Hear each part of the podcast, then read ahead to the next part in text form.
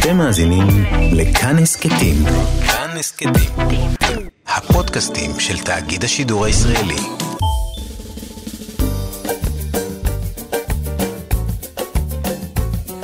שישים החדש, עם איציק יושע. לחיות בגיל השלישי.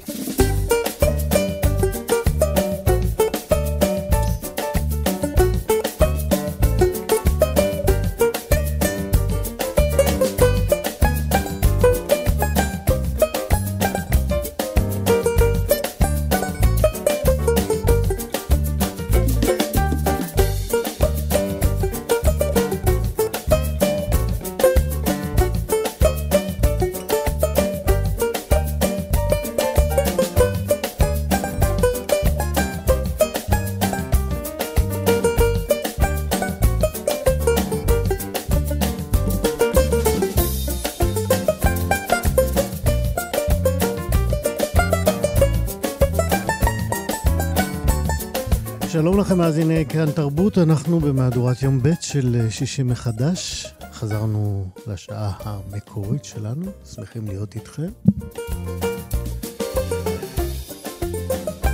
הבוקר נדבר על שיקום ראייה שהולכת ונפגמת עם התקדמות הגיל. נדבר גם על הסכמים שצריך לעשות כאשר אנחנו נכנסים לזוגיות בפרק ב' או ג' בגיל השלישי.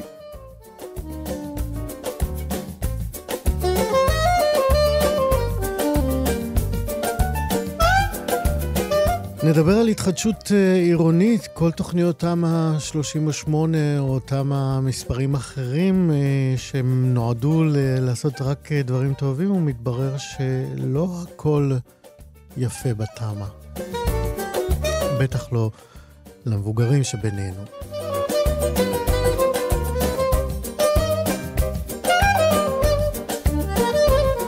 ומכיוון שהקורונה עדיין איתנו, אנחנו נעשה שוב ביקור בית אצל תושבת ותיקה.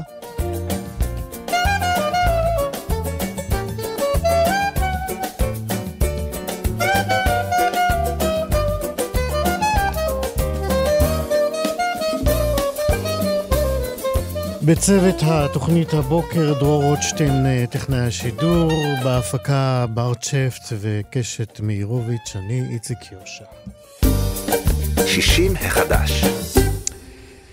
על פי נתוני ארגון הבריאות העולמי, שיעור האוכלוסייה בגיל השלישי עם לקות ראייה יעלה ב-30 אחוזים, שימו לב, ב-30 אחוזים עד שנת 2030. זה אומר שבתוך עשר שנים אוכלוסיית הגיל השלישי שתהיה לה לקות ראייה ברמות כאלה או אחרות, תגדל ב-30 אחוזים. אז אנחנו רוצים כעת לבדוק מה ניתן לעשות כדי למתן את הפגיעה בראייה, מה בכלל מחולל אותה, ומהם השירותים ותהליכי התמיכה שעומדים לרשות האדם המבוגר שלוקה בלקות ראייה, וגם איך אפשר לעזור לו בסביבה הקרובה, במשפחה. כדי לתת מענה לשאלות האלה. הזמנו לכאן לקו הטלפון כמובן את אינה מושינת, שהיא מנהלת מכונים לשיקום ראייה ירודה של מגדל אור, שזהו מרכז שנותן שירותים לאנשים עם לקות ראייה או עיוורון, וזה קורה בכל רחבי הארץ. שלום אינה. שלום, שלום. רק נגיד שאתם חלק מעמותת יעדים לצפון, מיסודה של קרן רש"י. נכון מאוד. אז קודם כל, על מה מתבסס הנתון הזה של עלייה של 30 אחוז בלקות הראייה עד סוף שנת 2030?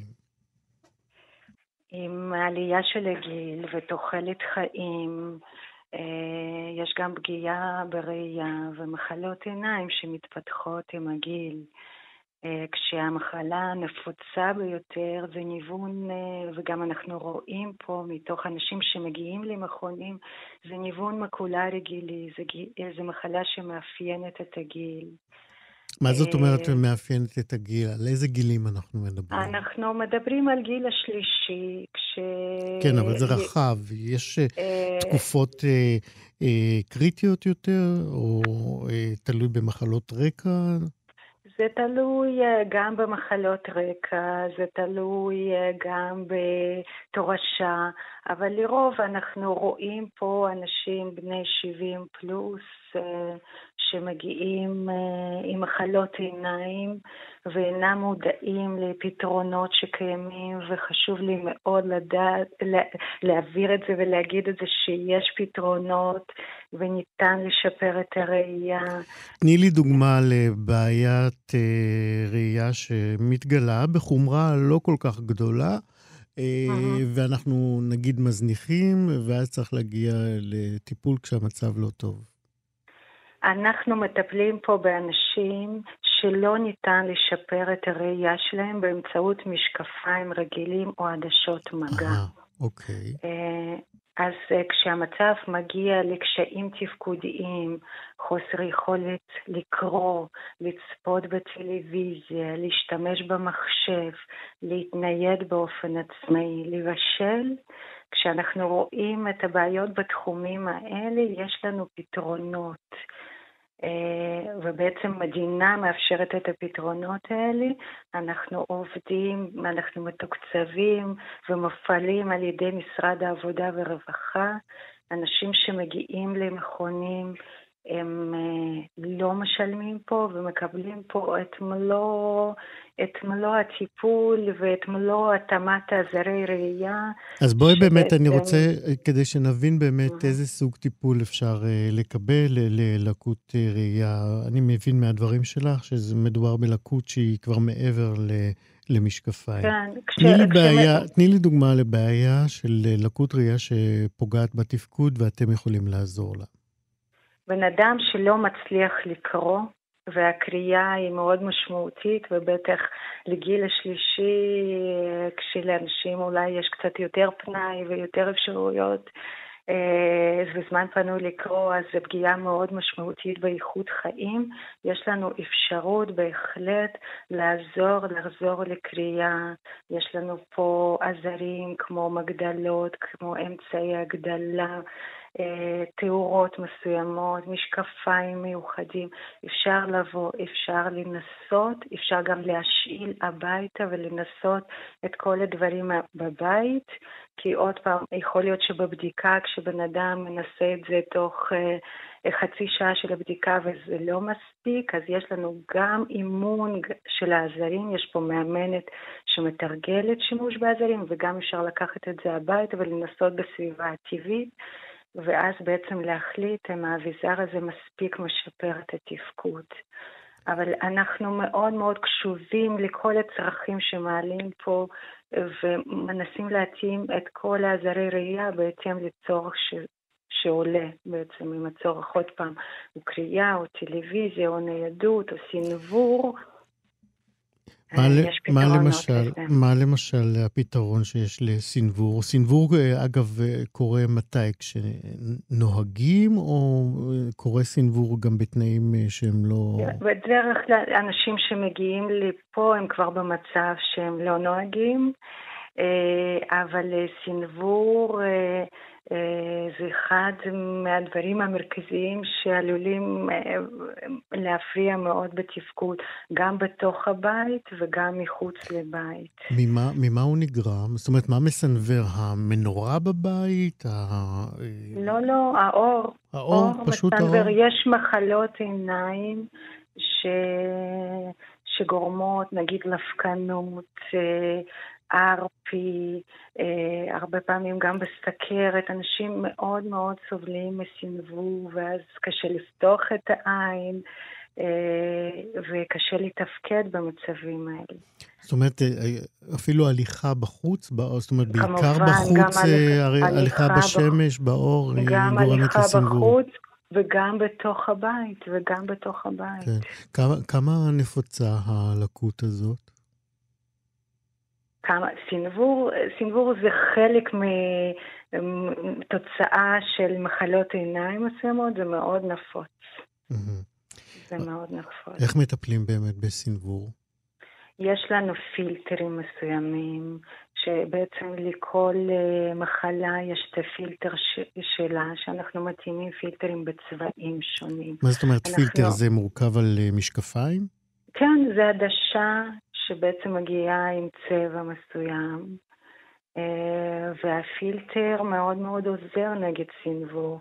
אז יש פילטרים ויש משקפי שמש מיוחדים לבחוץ שעוזרים נגד סינוור.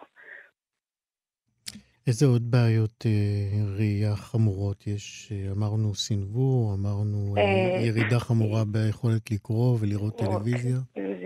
אז יש מחלות עיניים שהן מאוד נפוצות, כמו ניוון מקולרי גילי, מה שהזכרתי קודם. מה זה ניוון מקולרי? זו מחלה שפוגעת ברשתית, במקולה, ואז בעצם מבחינה תפקודית יש כתם שחור באמצע העין.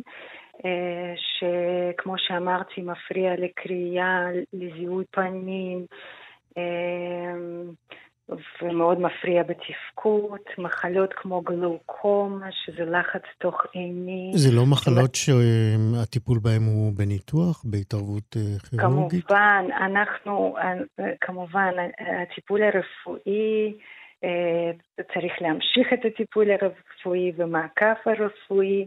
מה שאנחנו נותנים פה זה אביזרים נוספים שעשויים לשפר, אבל טיפול רפואי כמובן במקביל צריך להמשיך, אנחנו עובדים פה בשיתוף פעולה עם רופאי עיניים.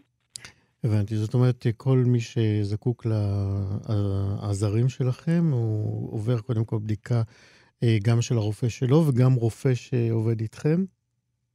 כן, אצלנו זה טיפול של אופטומטריסט, זה לא רופא עיניים, זה לא טיפול רפואי mm-hmm. פה, זה אופטומטריסט שמתמחה בנושא של לקויות ראייה.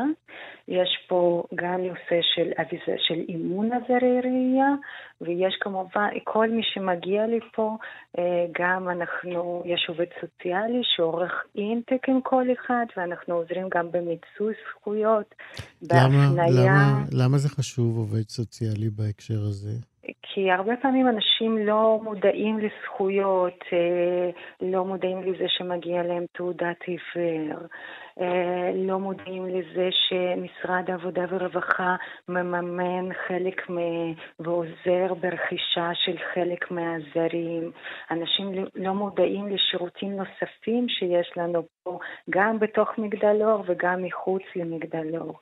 יש לנו את כל הנושא של הדרכה שיקומית, של מורים שיקומיים שמגיעים לסביבה הטבעית של מטופל ונותנים הדרכה גם בניידות, גם בתפקוד יומיומי, גם בשימוש בטכנולוגיה, במחשב, בטלפון נייד. שזה אומר גם פעם, אה, לשתף את בני המשפחה, איך גם, לתפעל את העזרים ולעזור גם, למטופל. כמובן, גם בשיתוף פעולה עם בני משפחה, כשהמטרה אבל זה לקדם את הבן אה, אדם עצמו שסובל מלקות הראייה או עיוורון לתפקוד עצמאי. בתמיכה של בני המשפחה. יפה. וחשוב לי להזכיר ועוד פעם להגיד שהשירותים האלה ניתנים אצלנו. זהו, רציתי להזכיר. דינמיים, כן. ושאנשים ידעו שאפשר לפנות ולהשתמש בשירותים. אז נזמין באמת את מי שזקוק לזה, לחפש אתכם ברשת מגדל אור, נכון? נכון, מגדל אור, יעדים לצפון. כן. אינה, אה, אה, אני, השם המשפחה שלך מושינת, נכון? מושינת, כן. כן. זהו, כן. אני ככה. אז תודה רבה מאוד על השיחה הזאת. את אה, מנהלת המכונים האלה, ואת יודעת מה, אני מקווה שלא נצטרך אתכם, אבל אם נצטרך, אז זה טוב לדעת שאתם קיימים. אבל אם כן, אז תדעו לפנות בדיוק. בהחלט. תודה רבה, אינה, להתראות. תודה, תודה לך, יום טוב. 60 החדש. זוגיות בגיל השלישי היא לא פעם אה, זוגיות אה, חדשה של פרק ב', ג', ויש גם כאלה אפילו פרק ד' אה, בגיל השלישי. אה, ומכיוון שכך, אה, החיים אה, הופכים גם אה, קצת יותר מורכבים אה, מבחינה משפטית אה, לפחות, ועולים אה, אה, וצפים להם כמה...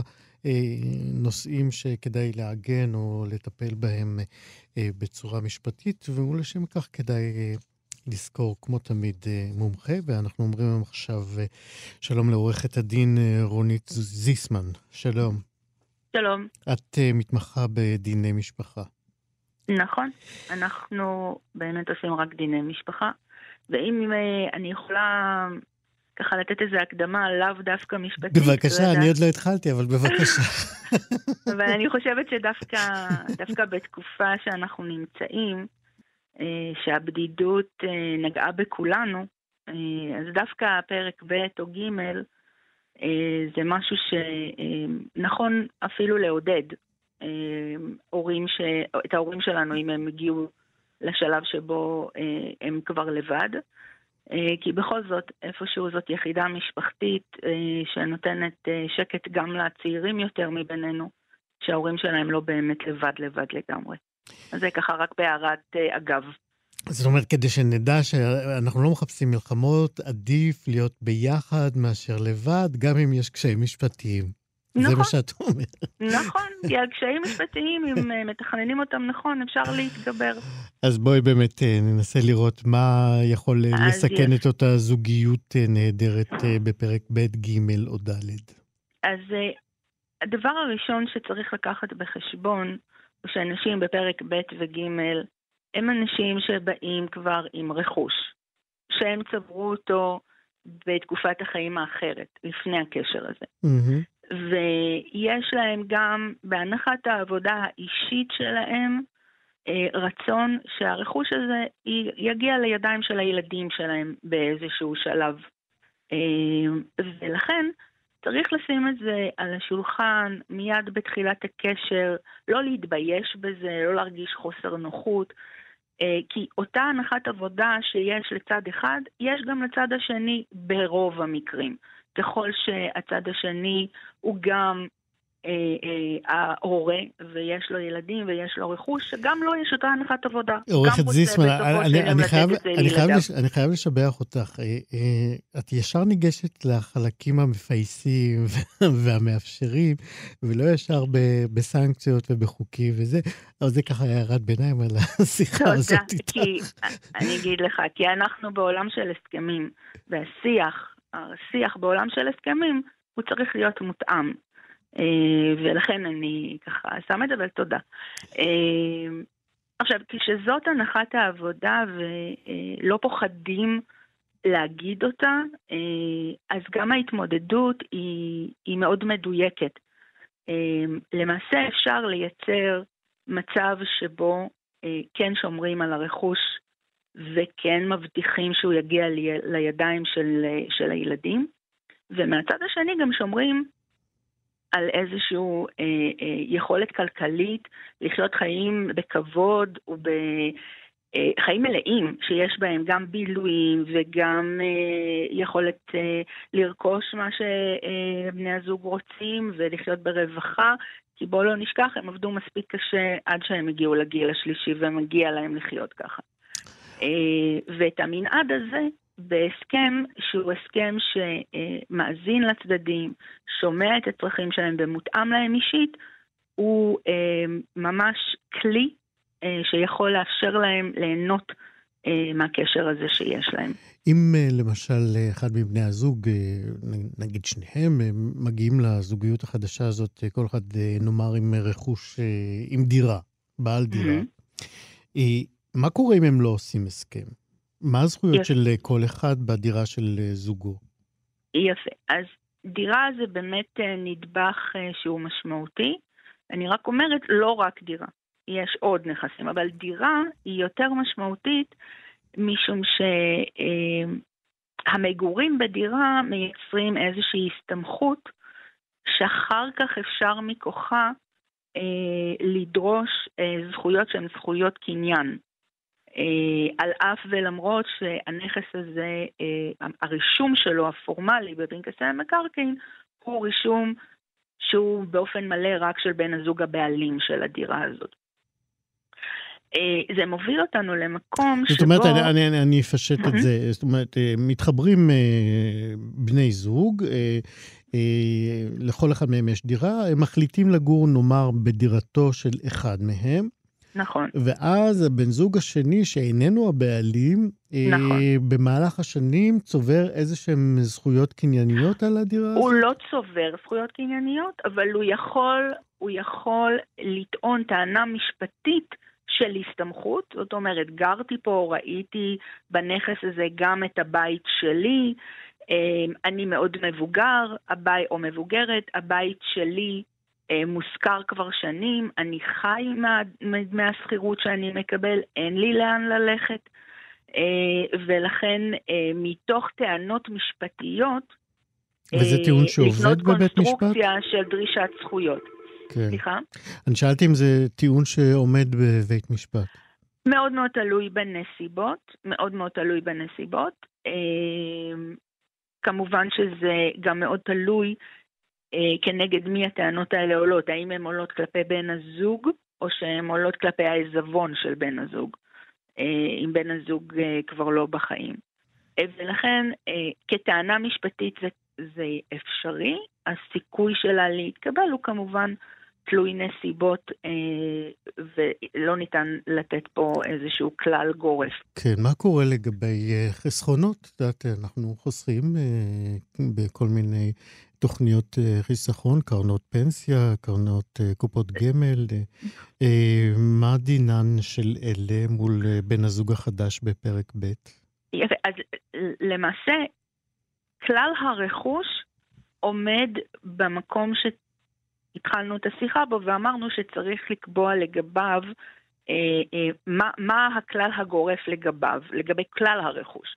יש איזו החרגה לגבי דירת המגורים, כמו שדיברנו עליה קודם, אבל אה, ללא הסכם, ללא אמירה ברורה מה רוצים בני הזוג לעשות ביחס לרכוש הפרטי ועד כמה הם רוצים, אם בכלל, לשתף מתוכו בתא החדש הזה שהם הקימו, כל הרכוש יכול להיות במקום שתוגש אה, נגדו איזושהי טענת תביעה.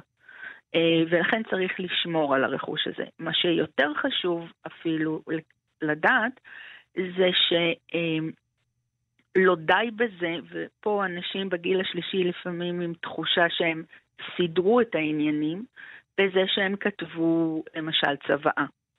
אה, צוואה לא מסדירה את כל הסוגיות הרכושיות, משום שאדם יכול להוריש רק את מה ששלו, את מה שיש לו.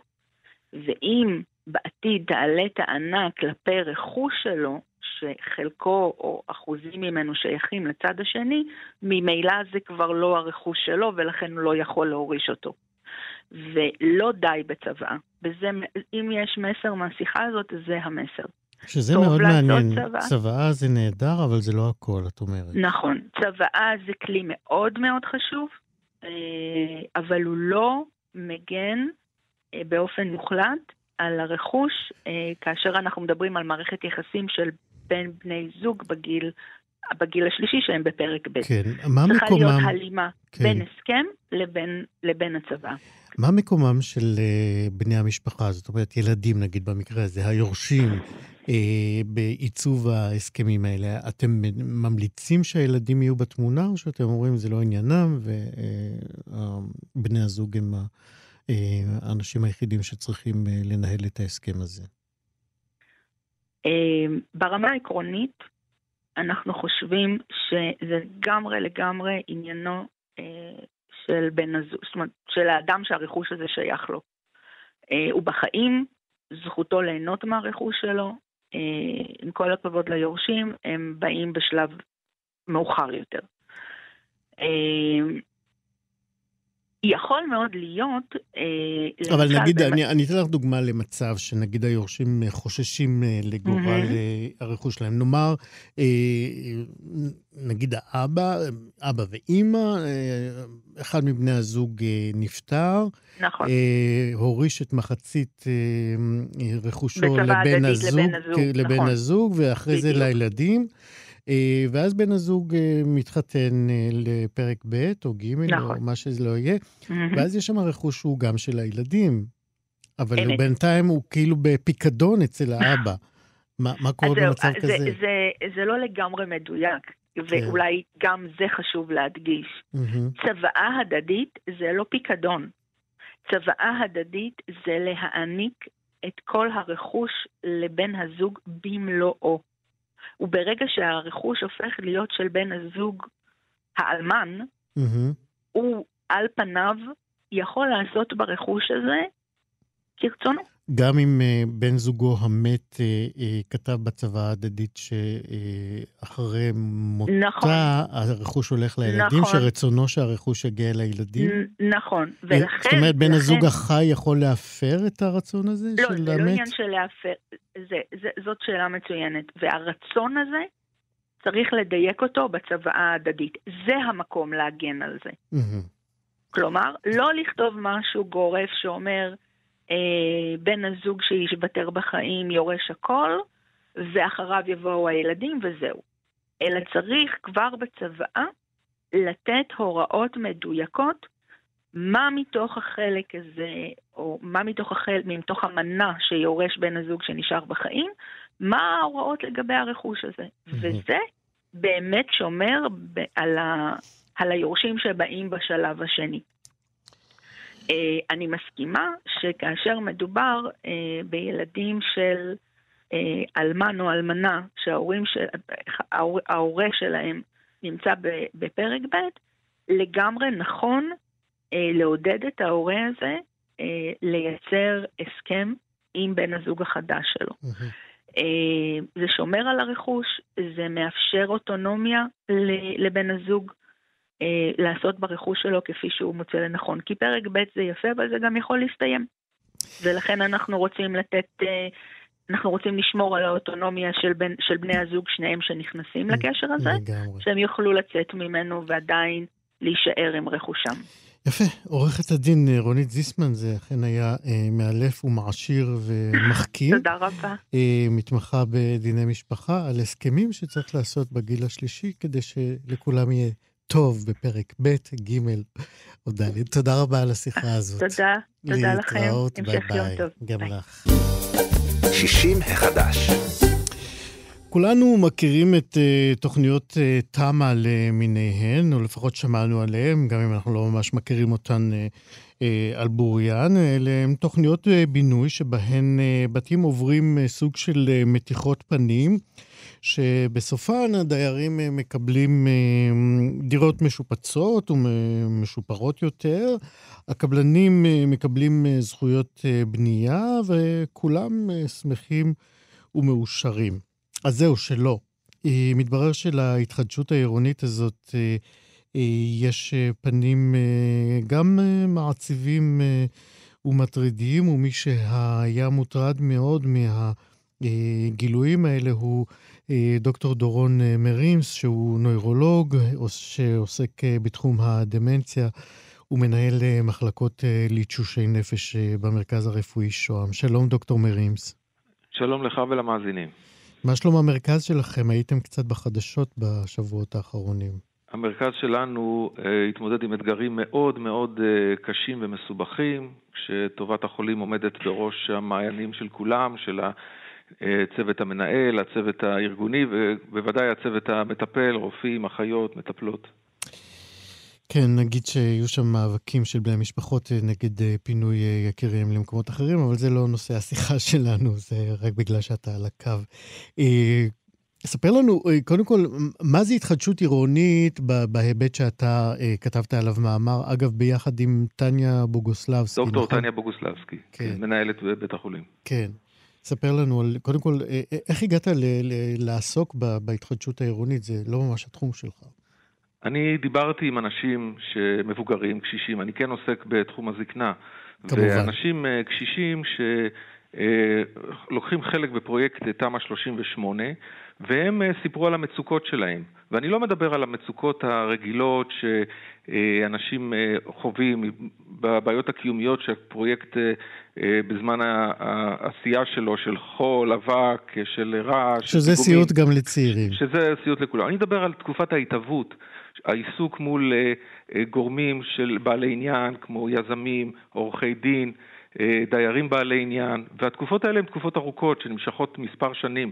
האנשים שאני דיברתי איתם בין ארבע לחמש שנים של תקופה שבה האדם המבוגר... במינימום.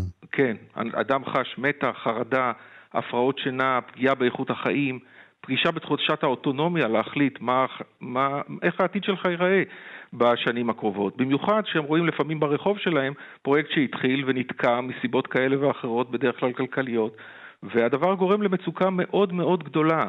ואנשים מתארים את זה ככפייה, כהטרדה, כהפקרה ואפילו כהתעללות. עכשיו, אני בטוח שכולם אה, רוצים אה, הם מודעים לקשיים שיש לאנשים המבוגרים בפרויקטים האלה, אבל לא מודעים לעוצמה של הקשיים האלה. אז בוא באמת אה, נגיד, כמה, עם כמה קשישים דיברת? אני דיברתי ותיעדתי אה, במאמר תשעה אנשים, אבל מאז כבר דיברתי על זה, וכל מקום שאני מגיע ומדבר, מזכירים עוד אנשים ועוד אנשים. ואין לי נתונים מדויקים כמה אנשים סובלים מהתופעה הזאת, אבל אני יכול להגיד שבתל אביב לבד 15% מהאוכלוסייה היא מעל גיל 65, מספר הפרויקטים הולך וגדל, ובעוד ערים. והדבר גורם למצוקה מאוד גדולה כשהמספרים הולכים וגדלים. מהם הטענות המגוונות ששמעת? הטענות היא, אפשר לשמוע אותן בתיאורים השפתיים. אנשים אומרים, זה מרעיל לי את החיים, מדברים מעל הראש שלי, אה, אני לא יכול בגילי להתמודד עם, אה, עם אה, יזמים, עם עורכי דין, הדבר פוגע באיכות החיים, ועוד תיאורים כמו הקרקע נשמטת מתחת לרגליים, הבית זה היה הדבר היציב ביותר בחיי. צריך לזכור שבית הוא חלק מהזהות העצמית של האדם. Mm-hmm. הוא מסמל פרטיות, ביטחון, אינטימיות. אה, תחושת הביטחון שחשובה בכל גיל, חשובה במיוחד בזקנה. ואם אדם אומר, ביתי היה מבצרי, ובית זה לא רק בטון ולבנים, זה לא רק האוס, זה גם הום. זה התחושה הזאת שאתה, חלק ממך הבית שלך, ו... פתאום אתה מרגיש שמישהו, אה, אנשים אמרו לי, משתלטים לנו על הבית, והם מודעים לזה, שבעתיד אולי הם יזכו בחנייה רובוטית למרות שחלקם לא נוהג, ואולי יהיה להם עוד ממ"ד או שכן או שלא, אבל בינתיים התחושה הזאת של שנים של התמודדות, שהם בסך הכל רוצים להזדקן בשקט, בשלווה, ועוד כמה מטר לדירה לא ישנה באופן מהותי את החיים שלהם, אבל התחושת המתח והחרדה והפרעות השינה והכאבים שמרגישים או מתעצמים, זה כן פוגע באיכות החיים וכן משנה את מצבם. אתה יכול אה, להעריך את הנזקים הבריאותיים שאנשים כאלה עוברים אה, בתהליך הזה של אה, התחדשות עירונית? בהחלט. בהקשר הזה אני... התחדשות פתאום נראה איזה מין משהו מגונה.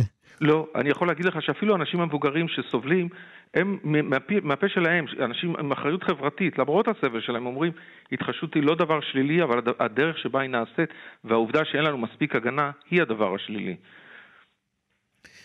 מה לדעתך אה, צריך אה, לתקן? זאת אומרת, האם אה, לחייב למשל, פתאום אולי לחייב אה, יזמים אה, להפעיל גם אה, שירותי תמיכה רגשיים אחרים לדיירים אה, זקנים או קשישים?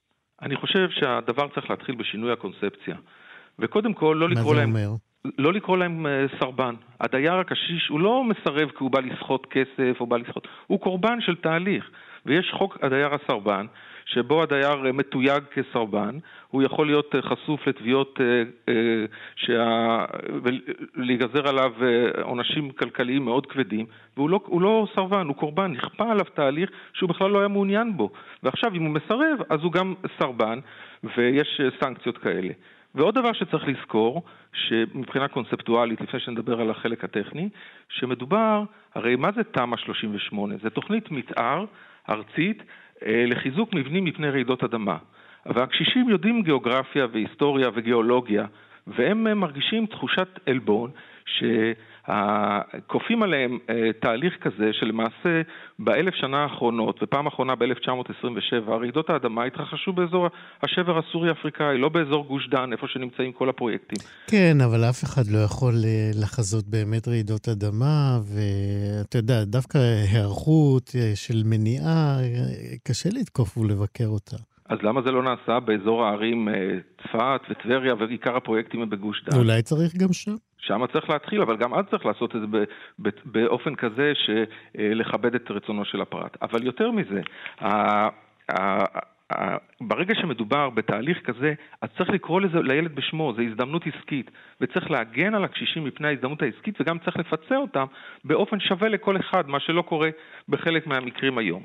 זה לגבי החלק הקונספטואלי. לגבי החלק הפרקטי, אז קודם כל צריך שיהיה, אה, להחתים אדם קשיש רק אחרי ש, שכל הפרטים ידועים מראש. כי היום מה שקורה, בטענה שלהוזיל עלויות והיזם לא יוכל לעמוד בתכנון מדויק סופי, לא, מחתימים את האדם על תוכנית שהיא חלקית או לא גמורה.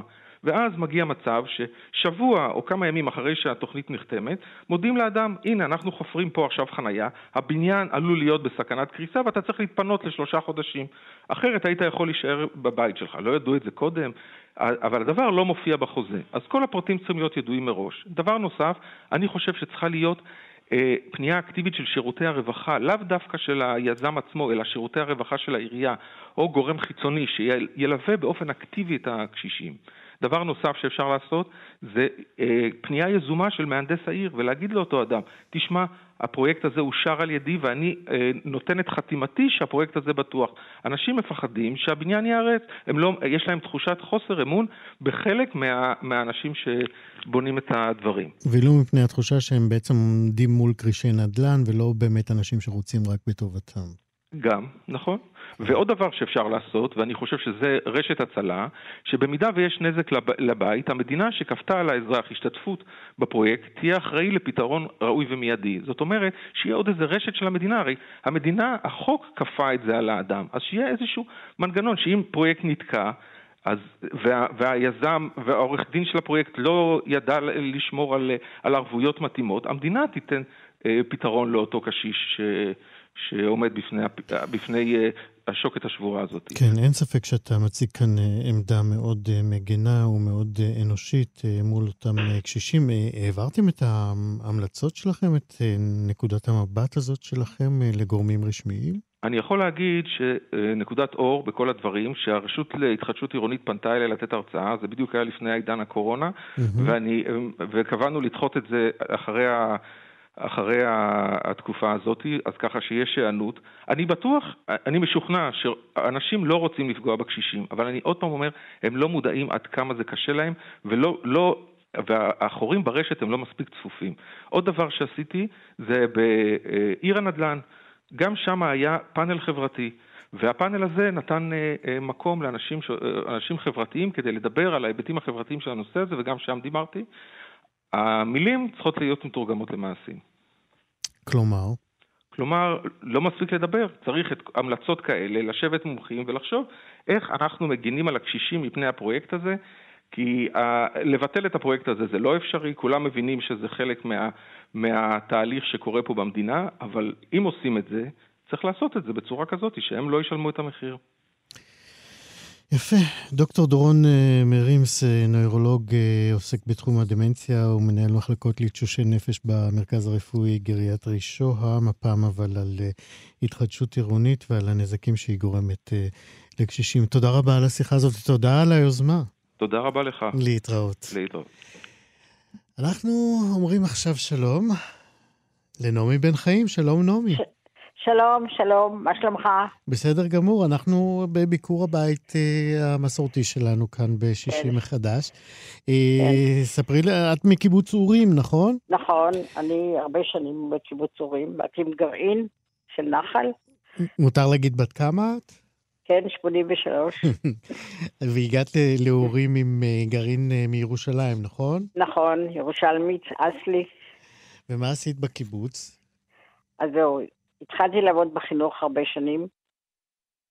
אה, אחר כך, אחרי 20 שנה, אתה כבר עייף. אז עברתי, אה, נתנו לי אחריות על, אה, אז היו מחלקים בגדים לילדים וקונים להם, תופרים להם, אז הייתי אחראית 15 שנה לנושא הזה. וכשהחליטו שהחנות כבר לא, הילדים עוברים לתקציב, אז עברתי לעבוד במכבסה מספרה, ואני עובדת עד היום. וכמה זמן את אה, כבר... אה, את עובדת עד, עד היום? ב... עד היום, אני כן, עבדתי עד היום, עד עכשיו. וואלה. ו... כן. אה. ו... ואיך התקופה של הבידוד עוברת עלייך? אז זהו, שאני מכיוון שאני עובדת עבודה נדרשת, מכבסה שחייבת לעבוד, אז אני עובדת אה, ארבע וחצי, חמש שעות ביום, ובאה הביתה לבשל, להכין, לדבר עם הנכדים, כי אתה כל הזמן צריך לדבר איתם, יש לי תשעה נכדים, אז עם כל אחד אתה צריך לתת זמן. ואחר כך אני הולכת להתעמלות, אני כל יום מתעמלת. את יוצאת מהבית בשביל זה? לא, כן. אה, מותר לכם לפגוש... את מקפידה על אה, ריחוק בין, אה, בינך לבין האחרים, לבין הנכדים? הנכדים עוד לא באו הנה, אסור היה להם לבוא, אבל אני מדברת איתם.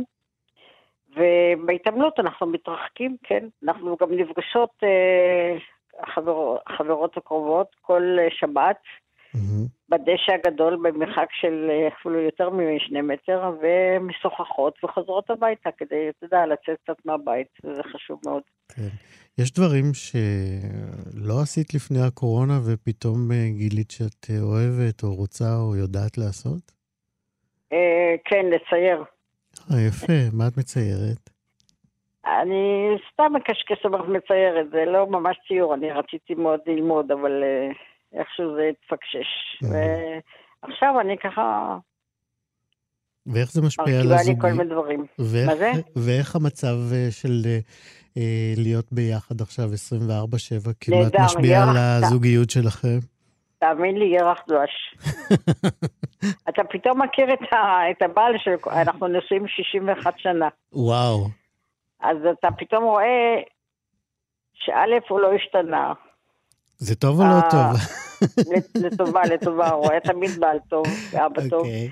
ופתאום אנחנו כל כך הרבה ביחד, שזה קצת מוזר, כי אף פעם לא הרבה ביחד, כל הזמן יש לו עיסוקים זה, עיסוקים שם, את הנושאים הרבה, אנחנו גם מטיילים הרבה, יש לנו קבוצת מטיילים, ופתאום אנחנו יושבים, אוכלים יחד, ארוחת בוקר, אנחנו ארוחת צהריים, ארוחת ערב, פתאום יודע, הכל... אבל זה נורא נחמד בעיניי. כן? יש, יש דברים שלא עשיתם יחד ופתאום אתם כן עושים, חוץ מ... אה, אתם לא, מבשלים לא. יחד? כן, זה, אני לא, לא תמיד, הבעל שלי תמיד בישל, אני עכשיו רק לומדת. אה, התהפכו לכם התפקידים עכשיו. עכשיו את צריכה לבשל יותר. כן. מה, מה למדת לבשל? ספגטי. אה, את הולכת, אה, את הולכת על הדברים הקלים. בדיוק, אורז, קציצות, כל מיני דברים שנוח, ואני אומר, זה באמת טעים, אז אני נורא שמחה. יפה. נעמי בן חיים, עוד מעט אה, כן. אנחנו מקווים אה, תיגמר הקורונה. בחר, ביקשנו ממך לבחור שיר אה, ל, כן. לסיום השיחה שלנו. בחרת בצלץ תמר, בביצוע של כן. קרולינה. כן. למה דווקא נכון. אותו? אני, היא נורא מרגשת אותי שהיא שרה את השיר הזה. זה שיר מאוד כזה עם... נכון. עם הלב הפתוח, אז זה נכנס לך ככה עמוק. זו גרסה מאוד יפה, את צודקת. ואתה... אז אנחנו נשמיע אותה עכשיו. נעמי בן חיים מקיבוץ אורים, אה, עד 120, ושיעברו עלייך הימים. תבוא לבקר. אנחנו נבוא. אני מזמינה אותך לבקר אצלי. תודה רבה. יהיה לך כיף. תודה רבה, נעמי, להתראות. ביי ביי, להתראות, ביי.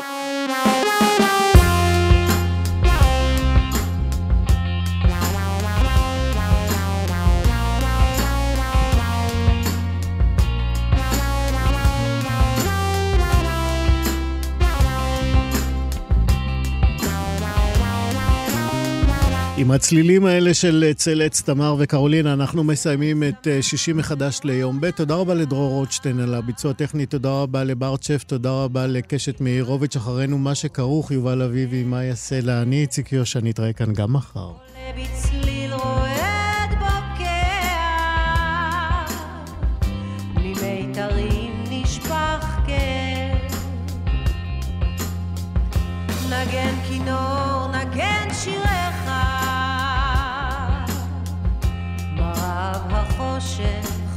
החושך והשקט סביב